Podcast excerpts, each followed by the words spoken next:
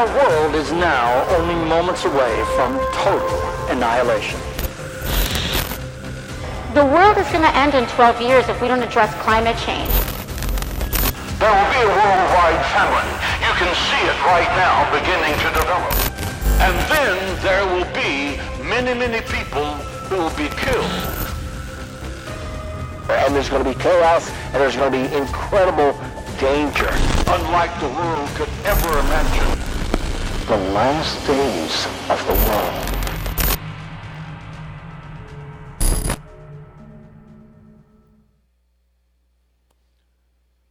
Well, we are going to wrap up in game. First of all, congratulations to the graduates. We got some graduations happening today. Some happened a couple weeks ago, and uh, we're excited for all our graduates, which we have quite a few connected to our church. They don't all like to stand on the platform on any particular day, but uh, great stuff. We're going to wrap up in game, and for some of you, I know that's going to be a big relief. You're like, finally, we're wrapping this thing up. And some of you could talk about prophecy all year long, so you're in going, oh. But either way, hang with us, and uh, we'll try to try to get this done. We have a new series next week that we think that you'll enjoy. Uh, the whole point about prophecy is that we need to keep in mind Jesus is the true and righteous King over the universe, and that includes, of course, our world. And Jesus will come for his people to def- and he'll come to defeat his enemies and he'll come to rule his creation and he'll come to judge all people. That's all going to happen and that's what i want us to look at and, and in that context. The king will come for his people he is our righteous king he will come for his people and, and basically what i want to do is a little bit of a recap on a timeline. So if you haven't been here, uh, this is going to look a little strange to you. Just hang in. We'll be talking about something else next Sunday. But we've covered a lot of ground. We, we've been in this series now. This is our sixth week. We started laying the foundation in the book of Daniel, which is an Old Testament book that covers a lot of future events. And then that's the book that Jesus himself referred to when he was talking about end times. And so we've been building on that th- the, the three weeks after two weeks on Daniel. And now we're going to wrap it up today. So here's the recap, if you will. Uh, the first thing that will happen, the next thing I should say that's going to happen on God's prophetic timeline is something that we call the rapture. And that is, we talked about that in detail a few Sundays ago, but that's when all true believers are caught up to, to be with Jesus in the heavens, and that is the first phase of Jesus' second coming, and he will complete that seven years later uh, at what we formally call the second coming. When the rapture happens, the church is removed, and God's focus comes back to Israel, which makes perfect sense when we think of this all in terms of Daniel's 77 week periods, and 69 of those have passed, and that led to the first coming of Jesus. Now there's a break, and there's one last seven year period to happen. Well, it would make sense because the first 69 actually when God revealed this to Daniel, he said, This has everything, these weeks, these seven year periods, 70 of them, they have everything to do with the nation of Israel and Jerusalem. And so it would be natural that in that last seven year period that the shift focuses from the church leaves the church and refocuses on the nation of israel and the jewish people and so then as that shift focuses there's a war against israel called the war Gog and Magog. Don't know exactly when this war starts, whether it's before or after the very start of that seven year period. It could be either one. We can't really tell. After that war, there is the, the peace treaty. Again, before or after is the peace treaty starts the seven year period. We're, we're told that very explicitly uh, the seven year period is described as seven years. It's described as three and a half years and three and a half years. It's described as 1,260 days and 1,260 days. All those, and that's all on a, based on a Jewish 360 day year calendar. And all that, it's, it's, we're told over and over, Old Testament and New Testament, about this period of time but it always starts with the signing of a peace treaty. That peace treaty with Israel, that is for seven years, uh, is, starts with a leader from Europe and the revived Roman Empire, and we can see that in the European Union today. But in the future, there will be 10 countries that will dominate the European Union. And out of that confederation comes this world leader who is also the Antichrist, and he signs this peace treaty. So we have the 10 nation revived Roman Union. During this time, also, God seals 144,000 Jewish people, 12,000 from each tribe. These are men who are, uh, have not been with women, and they are God's evangelists on the earth, and they preach the gospel to Jewish people and non Jewish people alike, and they minister during this seven year tribulation time. There are also two special witnesses, like Moses and Elijah. And we say like that because these two seem to have special abilities to bring plagues, kind of like Moses did in the Old Testament. And because of that, the world hates them. Because of that, they are eventually killed. They're killed right at the midpoint of the tribulation. So, three and a half years in, they are killed, and the world celebrates, and people start exchanging gifts, almost like we do Christmas today and everybody tunes in and they're watching this. We never knew how that could be, except for now. Everybody's got satellite and everybody's got cell phone. We could easily see how that happens. But they're watching these uh, two dead bodies lay on the street. They do not bury them, they just leave them there to rot because, and they celebrate that they're dead. Three and a half days after they're killed, they are resurrected, and everybody sees that if they're still tuning in. And that strikes fear into the world. Now, during this first three and a half years, the sacrificial system, the temple has been built, and the sacrificial system has been restored. In the middle of this three and a half years, along with the two witnesses being killed, this world leader violates his treaty. He double crosses Israel. He comes into Jerusalem. He violates the temple. He stops the sacrifices. He violates the temple by proclaiming himself as God and entering into the temple and, and seating himself there while he's there, or maybe an image of himself while he is not there, is there in the temple. Because of this, the Jewish people flee Jerusalem because now they are being persecuted by the Antichrist. And then this begins the second three and a half years of the tribulation time. That's called the Great Tribulation because things get even worse during this second three and a half years. Then it's during this time that there is a mark of the beast, and that is conjunction with the false prophet who comes to be the assistant to the Antichrist. The Antichrist is the beast, it's his mark, but it's the false prophet that puts this system into place. Could never really figure out that can ha- how that could happen, but now we could easily see how we can do that when you see a bunch of European countries going to a common um, uh, economic system, the euro, and then we also see that all of us are moving toward a cashless society. Even in places like China, here, you know, very few people uh, deal with cash anymore. So if somebody can control all that, we could see how that could always could, could easily happen. So if you don't have this mark, then you cannot buy and sell or do any transactions uh, involving money. During this time, the second three and a half years, as all these things are happening, and persecution against the Jewish people intensifies, the Jewish people finally start turning to Jesus as their Messiah. Maybe as a result of the ministry of the 144,000, partly maybe as a result of, of the two witnesses that are now dead and resurrected. And, or, and it could be that also the Bible's telling us that even their leaders are encouraging them to turn to Christ. They're hiding out in the wilderness because of this increased persecution, and they start crying out to God, Jesus Christ specifically, for deliverance. And we don't see that today. Most Jewish people that inhabit the state of Israel are either, you know, they basically um, don't practice religion, although they're Jewish, or they're Orthodox Jews. There's very few Bible believing uh, Jewish people in, in Israel today, people who would follow Christ. And so this brings us to the second point is the king will come to defeat his enemies. What ends the seven, that, that 70th week or that seven year tribulation period is a war, and it's called the Battle of Armageddon. How many of you have heard of that? The Battle of Armageddon. Yeah, it's part of our culture, Armageddon, which is very interesting because the word Armageddon only appears once in Scripture. There, there's another word that's similar, Megiddo.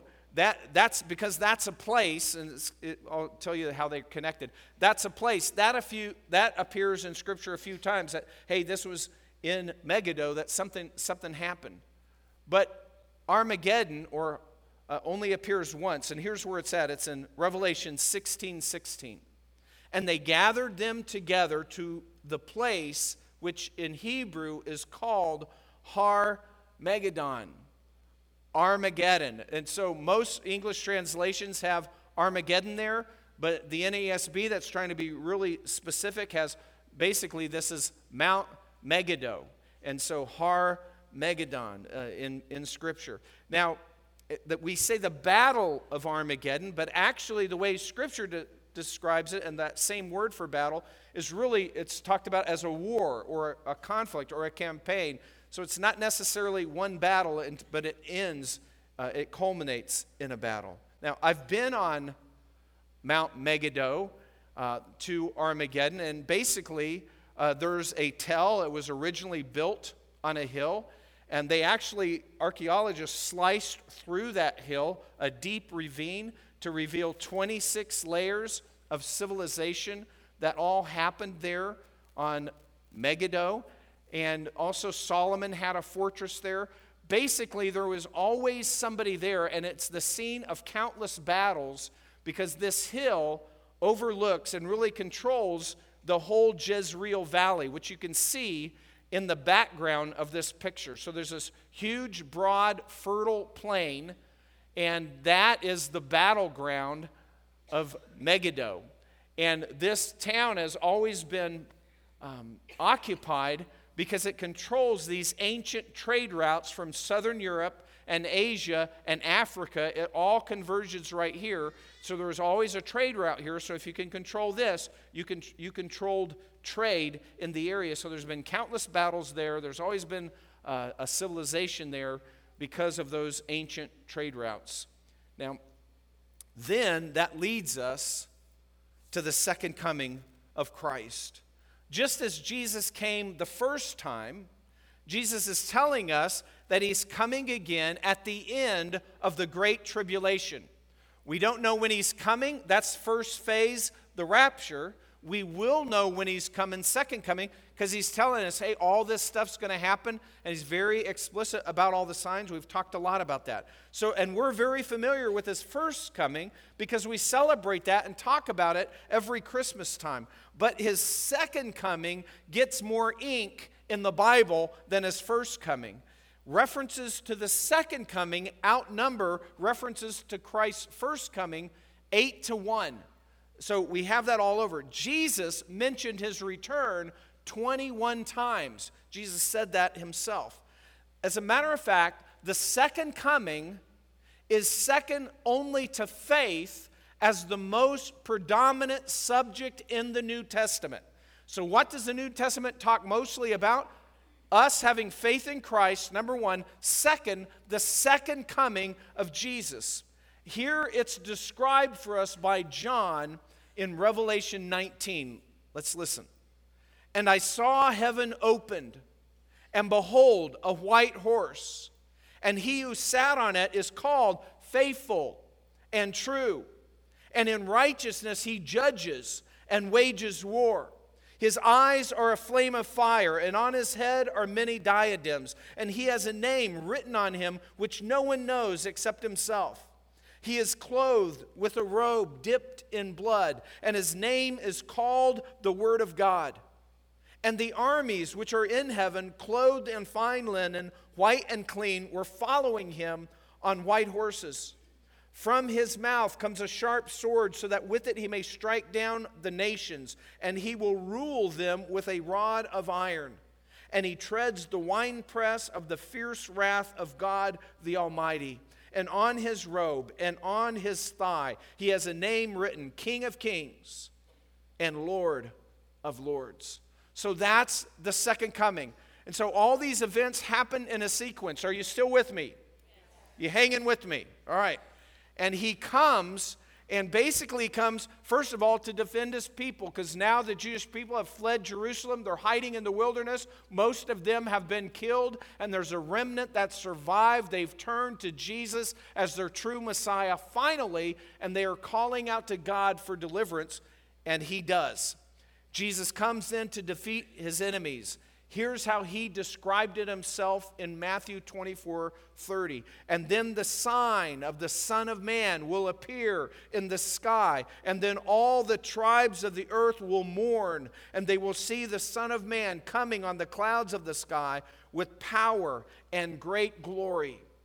This is the sign that no one could miss the coming, the second coming of Jesus. And, and here's the thing that we never think about so if you're a true believer, you've been raptured already with Christ. Everybody has that same view that you're raptured with Christ at this point. And what we don't think about is that when, and then how the rapture is described by Paul in 1 Thessalonians 4 we go, we're caught up to him with the Lord, and so we shall ever be with the Lord. Well, when Jesus comes back, guess who? Guess where we are? We're with him coming back. We're with him. In this case, he's saying mounted on white horses as part of the army of God coming back with him because he says he comes with all his saints. So we return with our king as part of his army. Now, that's probably a way different vision of heaven that most of us have, right?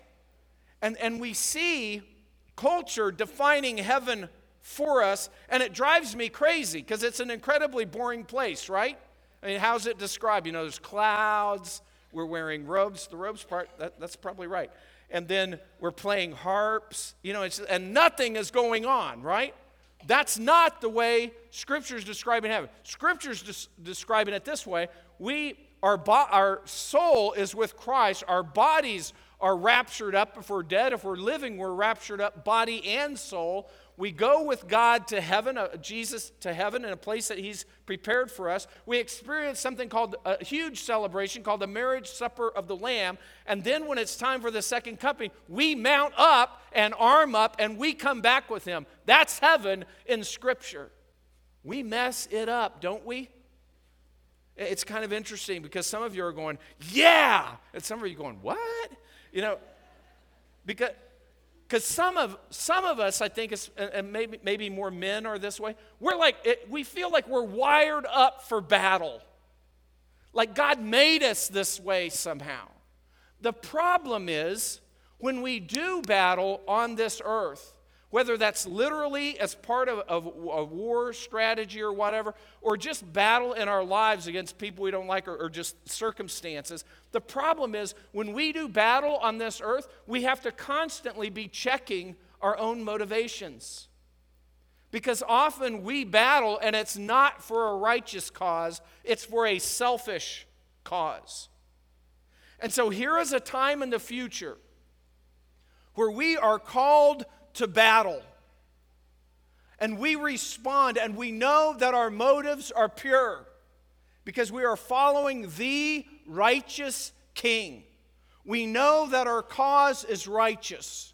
We enter into battle with no fear because we are confident of Christ's victory. It's a whole different deal.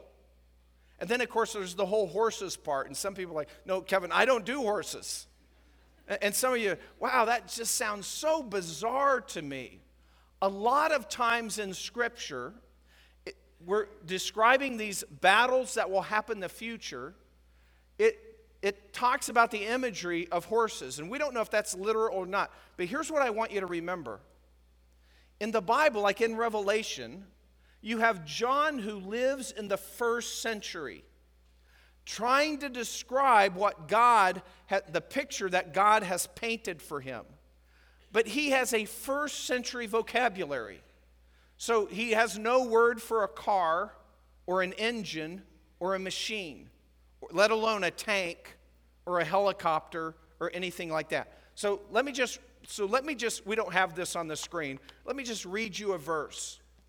So here in Revelation, you have first century John trying to put into first century words something that he's seen. And what he's seen is something that he calls locusts who appear like horses prepared for battle. And here's one place where he describes them. They so locusts, he's describing a locust. And they had breastplates like breastplates of iron. And the sound of their wings was like the sound of chariots, of many horses rushing to battle. So, what's he, he's saying? Something that looks like a locust, but it's made out of metal, and then it's super loud. And when it's going, the wings are making all this noise like a rushing, like rushing horses and chariots in a battle. You know, and we, we hear that and we're saying, well, that sounds like a helicopter. But no, he didn't have all those words for him. So a lot of times when you're reading this, you have to understand hey, when he's saying horses and he's saying they're prepared for battle, we don't know if that's literal horses or just the best words that he can use to describe what he's seeing that might be modern machinery. But let me throw this out there might not be modern machinery in the last battle because they have these things now called EMPs, electromagnetic pulse. It could be a nuclear electromagnetic pulse. So we all know a nuclear blast is devastating. You have a blinding, searing light, you have intense heat for miles, you have a radiation cloud that can drift for hundreds of miles. But what also happens is something that covers more territory is the electromagnetic pulse that comes with a nuclear blast. And what does that do? That goes through metal and it fries all electronic circuitry.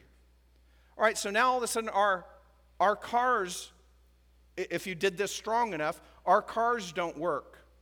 Nothing with electronic circuits works. None of our machines for battle any longer works.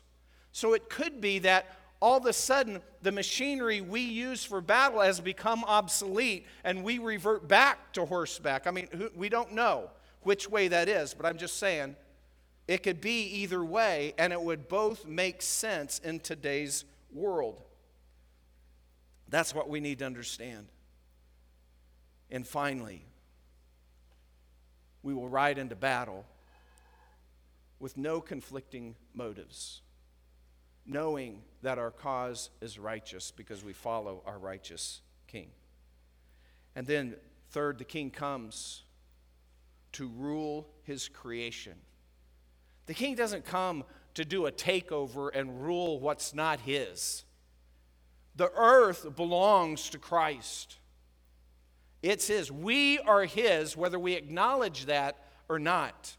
He is our rightful king. And after Jesus returns, he'll establish something called the millennial kingdom. So we see that on our t- timeline in the band there, the millennium or the millennial kingdom. Now, the word millennial or millennium does not appear in Scripture.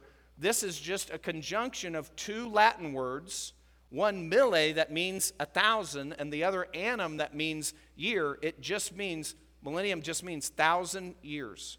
Thousand years. So anytime you see that term, that's all it means a thousand years. Christ will come and reign for a thousand years.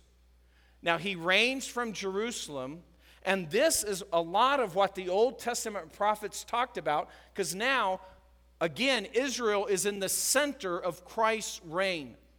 And so when they see Jesus coming as king, not as servant, which they had a hard time separating those two events, this is what they pictured the millennial reign of Christ. It goes for a thousand years. So people will enter into the millennium that have not been killed. All the enemies of Christ have been wiped out at the battle of Armageddon.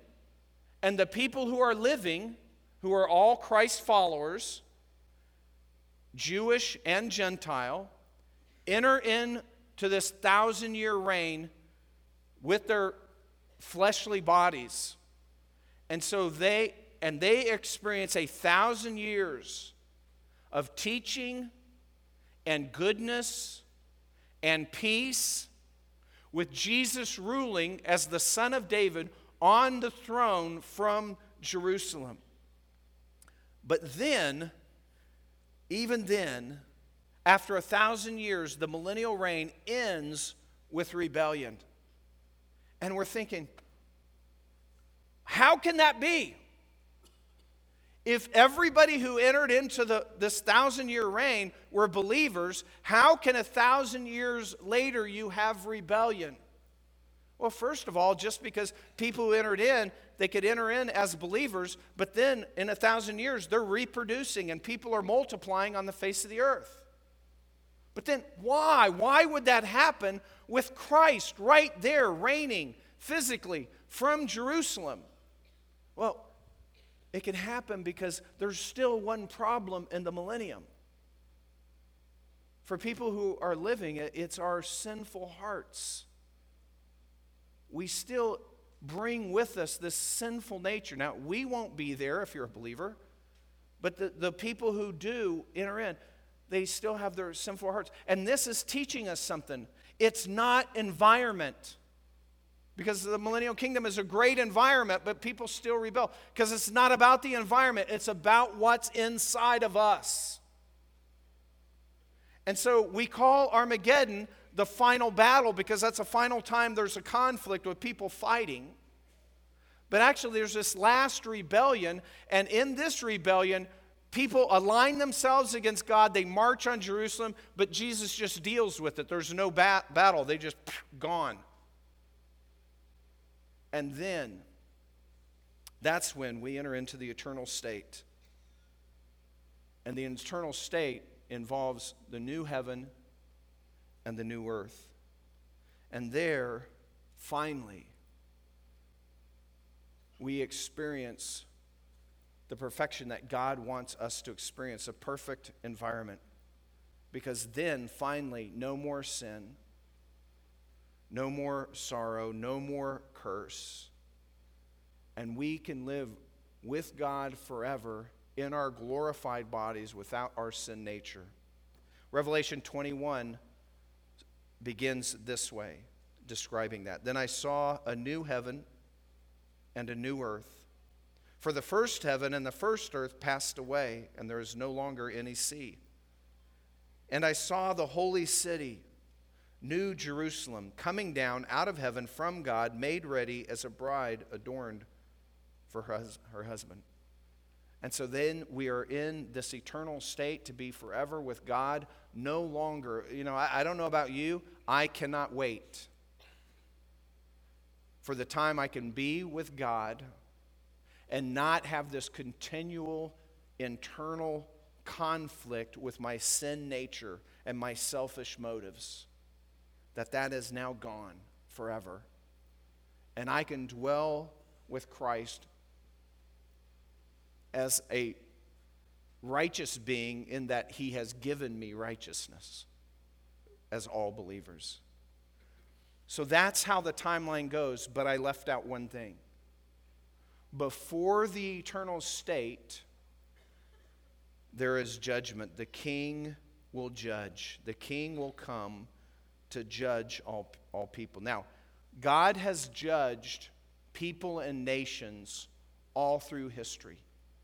And we see a lot of that in the Old Testament, where Israel, they stray from God and they start worshiping false gods, and God judges them. And usually, God used an ungodly pagan army to judge Israel. And then God would judge the pagan army. And we see that just go back and forth, back and forth, all through the Old Testament. So God judges his people. And he's done that in the past. And we also see that in the seven year tribulation time. Tribulation just means seven years of bad news. And we see that happening there, where at the beginning of the seven years, God is judging the earth and judging Israel, God's people, for rejecting Christ. And then at the end, as God's people have turned to Jesus, the Jewish people have turned to their true Messiah, then the judgment continues as God judges all the other nations. And so we see judgment all through the tribulation, just like we did in the Old Testament. But, um, and, and by the way, if you're reading through Re- Revelation, it's judgments when you're reading about the seals and the trumpets and the bowls. It's like what John sees in heaven is like, who's worthy? Who's, we sing about this. Who's worthy to open the scroll? And the scroll is like the title deed to the earth, and it has seven seals. So if you can imagine a scroll, and he unrolls and he snaps a wax seal that's been sealed closed, and he opens it, and it shows a little bit of the scroll. And then there's another seal, and then that gets open, and a little bit more of the scroll, and another seal. And every one of those seals are judgments that come on to the earth, that are poured out on the earth. And then at the seventh seal, when that's snapped open, then that reveals seven trumpets. And so the seventh seal consists of seven trumpets that announce seven more judgments that are happening on the earth. And then the seventh trumpet announces that that last trumpet is seven bowls. Why bowls? Because they're poured out quickly. Seven bowls of judgment that are also poured out on the earth. So it's all that judgment when you're reading about see, uh, when you're reading about uh, seals and trumpets and scrolls. That's all judgment that God uses to judge Israel and judge the nations uh, that are warring with Israel. Revelation 16:9 says it this way: Men were scorched with fierce heat, and they blasphemed the name of God who has the power over these plagues, and they did not repent so as to give him glory. I think we always think that as soon as somebody says, "Oh, there is a God," and "Oh, man, I," that everybody's going to be just turned to him. No, they'll still rebel. Revelation 1 7 says, Behold, he is coming with the clouds, and every eye will see him, even those who pierced him, and all the tribes of the earth will mourn over him. So it is to be. Amen. So that judgment happens, but that's not the judgment I'm talking about. In the end, there will be two great judgments that Scripture speaks about specifically. And the first one is called the judgment seat of Christ, or the Bema seat in the, in the Greek. And this judgment happens immediately after the rapture. And this judgment only involves Christians. And you're going, whoa, whoa, whoa. So that's all of us. We're, we're at the judgment seat of Christ. And we're all thinking, whoa, Kevin, I've been forgiven. I cannot be condemned. Right. This is not a judgment that involves condemnation or guilt. Bema seat in the Greek, this type of judgment, is the judgment we see, for example, at the Olympic Games in the first century. That it's a judgment to hand out rewards. It's not about the evil that you've done, it's about the works that you should have done for righteousness and, and then what level you did that or level of rewards. And there's a series of crowns, and I don't want to get into that, but we basically can receive rewards in heaven. Now, when we receive those awards, and if they are in the form of a crown, I believe there's a future time that's described for us in Revelation where we will cast those crowns at the feet of Christ as a way to worship Him. But that's called the judgment seat of Christ. All authentic believers are in this first judgment right after the rapture. 2 Corinthians 5:10 describes that for us. For we must all appear before the judgment seat of Christ. He's talking about the believers that he's writing to in Corinth. For we must all appear before the judgment seat of Christ so that each one may be recompensed for his deeds in the body according to what he has done, whether good or bad. So it's not a judgment to determine guilt or condemnation. It's a judgment that will judge our works on whether they effectively or truly were used by God. And so it's reward or loss of reward. Our works are evaluated. And that's why Jesus says, remember, don't store up treasures here on earth, store up treasures where? In heaven. Store up treasures in heaven. That's what he's talking about. Do here what brings reward in heaven. That's what he was clearly saying. So that's the first final judgment. The other final judgment is the great white throne judgment. And so we back up in our timeline a little bit because this happens just before the eternal state, after the millennium. The great white throne judgment, where all unbelievers are resurrected and judged.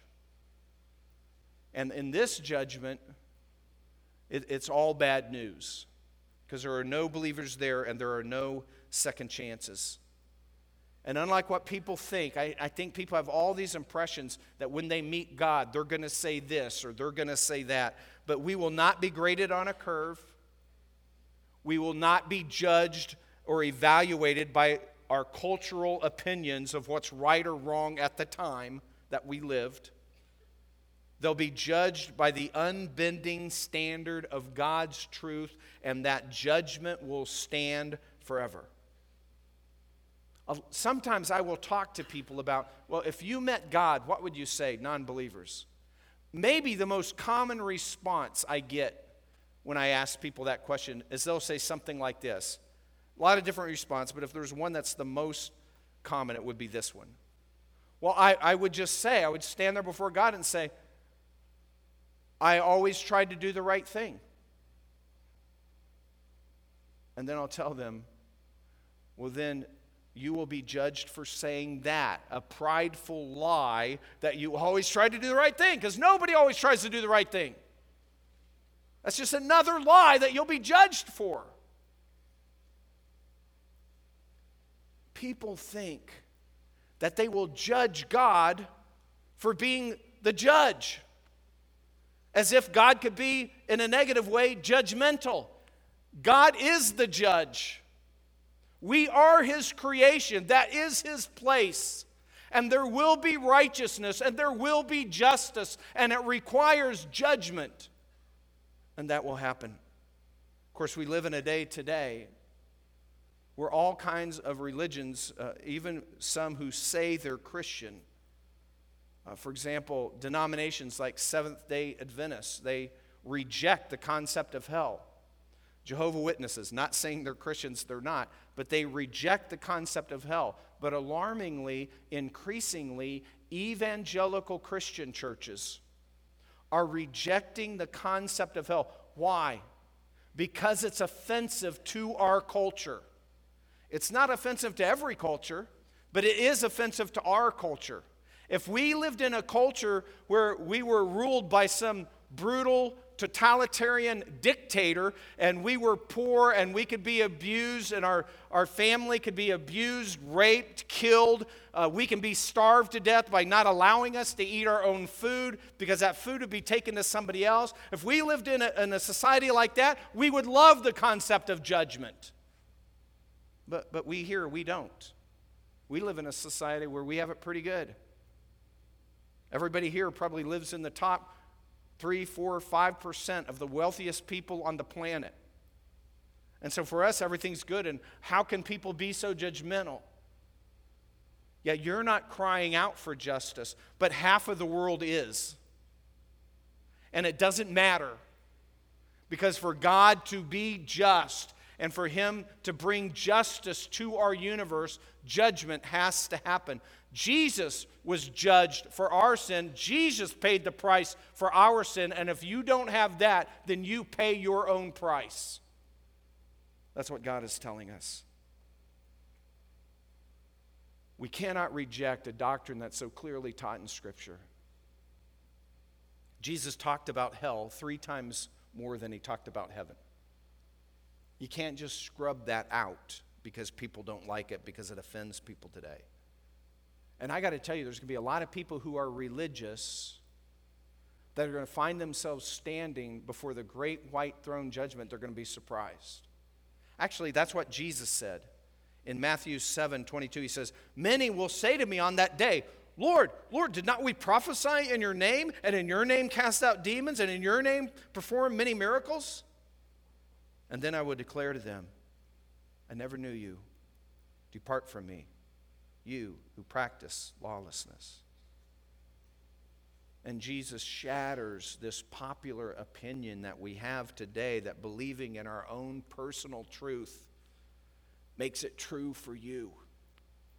Truth is not subjective.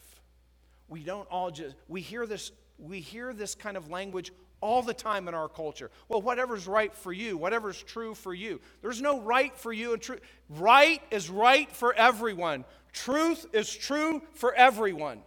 It's objective, not subjective. And our culture hates it. And our culture wants to keep bringing everything down to whatever you want to do, do it.